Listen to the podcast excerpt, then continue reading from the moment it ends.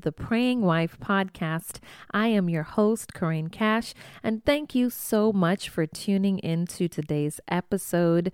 You know, we're about to enter into the holidays, and you know, with the holiday season, there can be a lot of different emotions, right? If we're honest. Um, for those of you that are in the United States, we are getting ready to celebrate Thanksgiving. Some of us, or we look forward more to the Black Friday, um, what they call the shopping deals after Thanksgiving, but everyone's excited. This is usually a time when family comes around.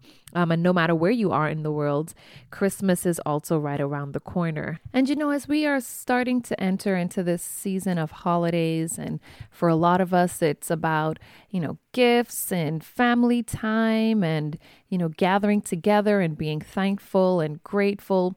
And all of that is wonderful. But there are still others. There are some of you, even you may be listening to me right now, where you don't have family, whether it's not a huge family or no family at all, whether you've lost loved ones. And my heart extends, and our the entire praying wife family, our hearts go out to you, and we pray for you during this season. And know that even though you may be feeling lonely, this season for you might be full of sadness. Um, it may be a reminder of a loss of a loved one. It may be, you know, a reminder of a relationship that's not repaired. Our prayer is that in this season, God will restore every broken relationship, that God would heal your heart from every hurt, pain, the spirit of grief, that you will know that even in times when you feel lonely, that you are never alone because God Himself is with you and the Spirit of God lives inside of you. Once you've made that decision to accept Jesus Christ as your Lord and your personal Savior, He doesn't go away. He is the friend that sticks closer than a brother.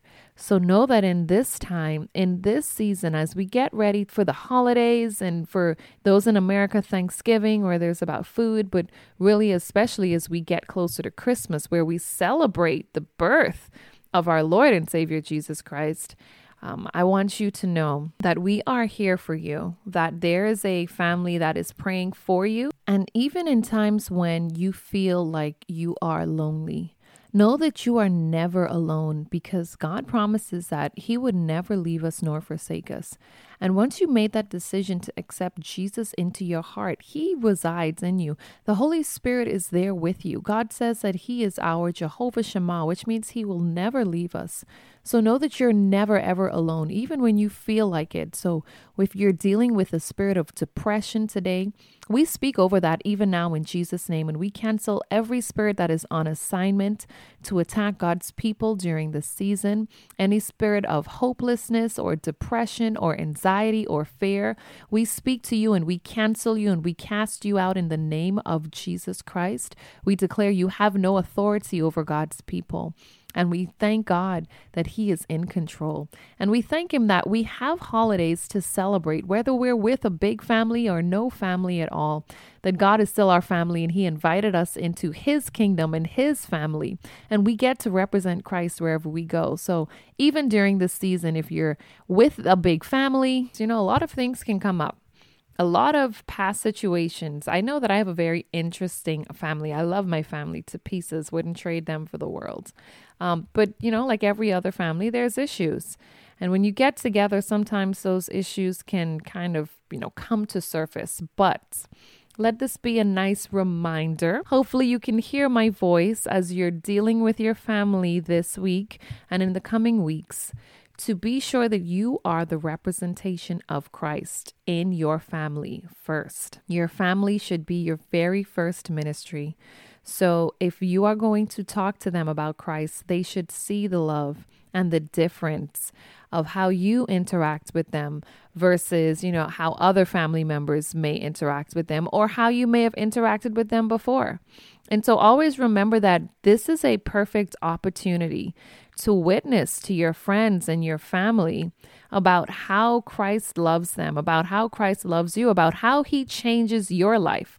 And sometimes it may not be in a, you know, a Bible study that you're just going to break out into, right? Um, but it could just be again in the way that you interact. It could be in your forgiveness, finally, you know, from whatever argument you may have had, um, from whatever bad deed that may have been done whatever may have been said to you when you were growing up or last holiday, you know, just the way that you decide to react in situations and and how you look at them moving forward it goes a huge way. So this holiday this season remember to be the change that you want to see first. The best way to witness to your family is through your action through your words. And so we have to be very, very, very, very, very mindful of the privilege that we have when we are surrounded with our family members, when we are surrounded with any gathering, really, or someone that's in our direct line of impact. Be very careful of the words that you say. I say this all the time. You know, our words have the ability to create worlds. When God created this world, he used his words, said, and God said, let there be, and there was.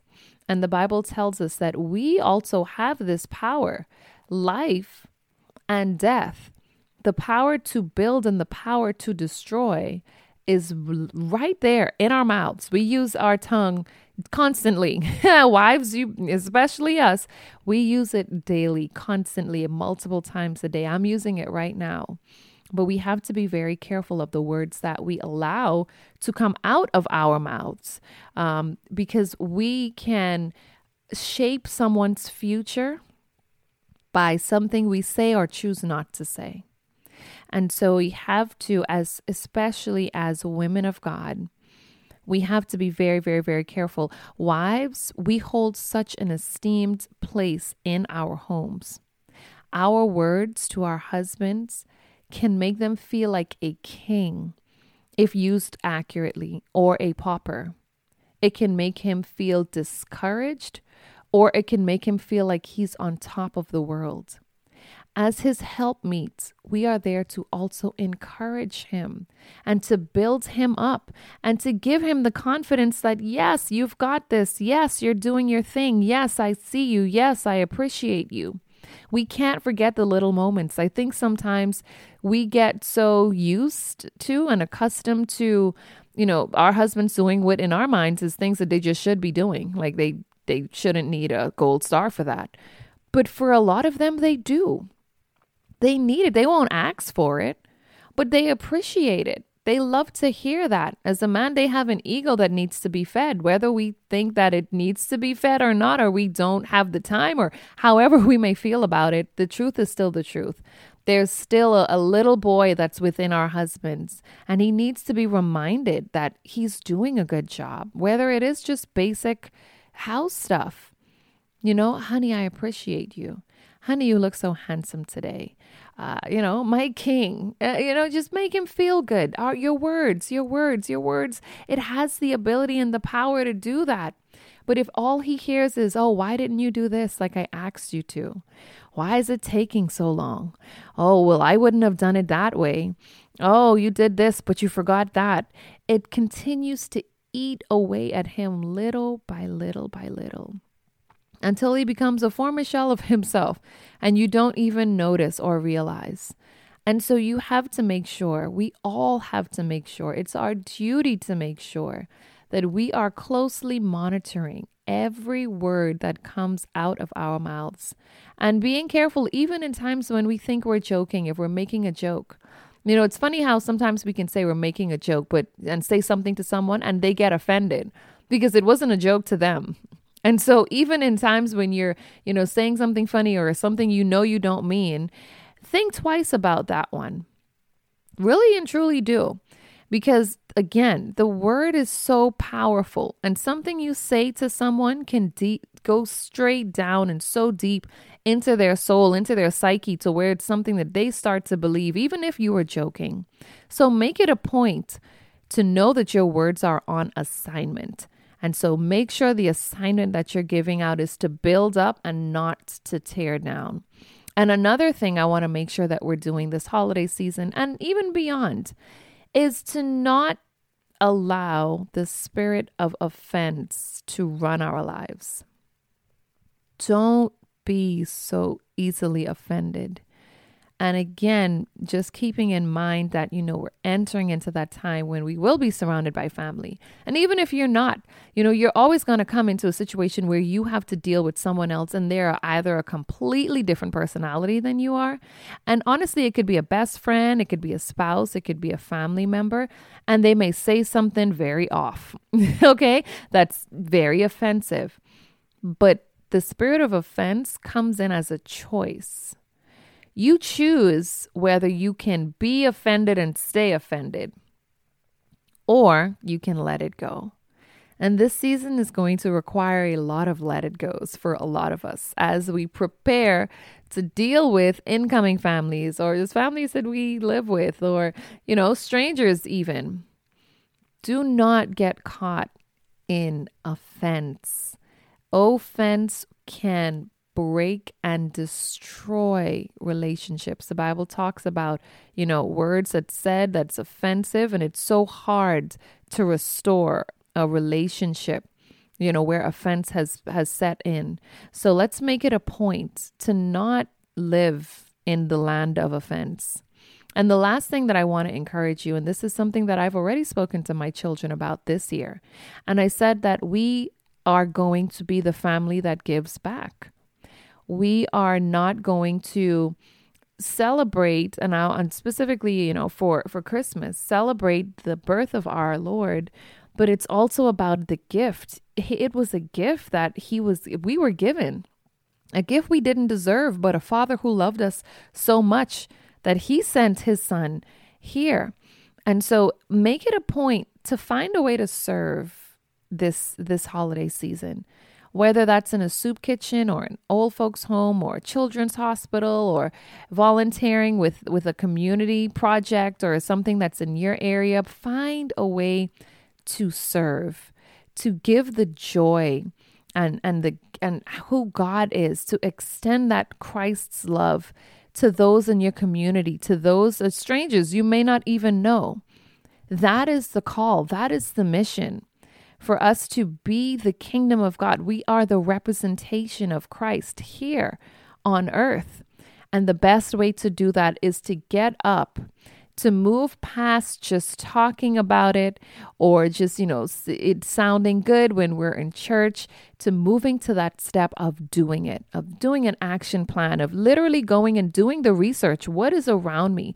How can I help make someone's life better or brighter or shine brighter? Even if that's visiting the neighbor down the street or right across from you and saying hello, um, baking them a cake, or giving them cookies, or and writing them a card, whatever it is, it's something to bring joy and life and light and love of Christ to those that are around you. That is where our mission fields can start.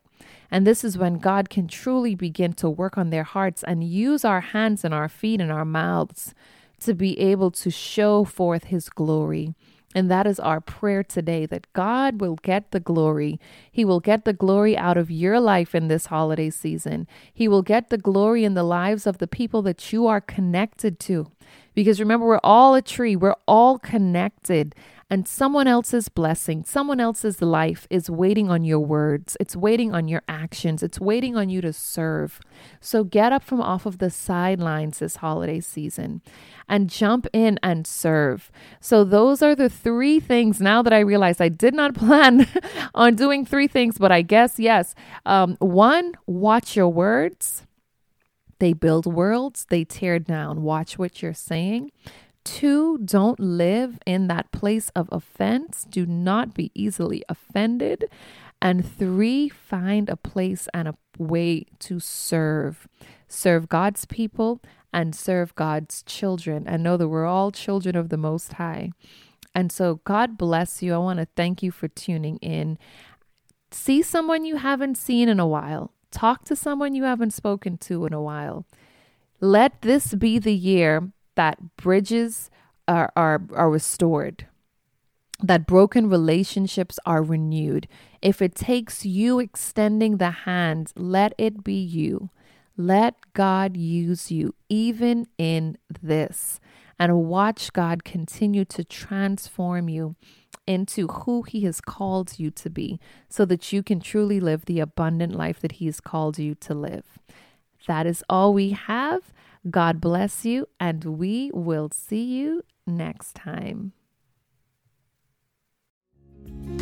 Thank you so much for tuning in to this episode of the Praying Wife podcast. I do pray that you were blessed. Please remember that you are beautiful, you are powerful, you are made in the image of God, and you are loved. We will see you again next time.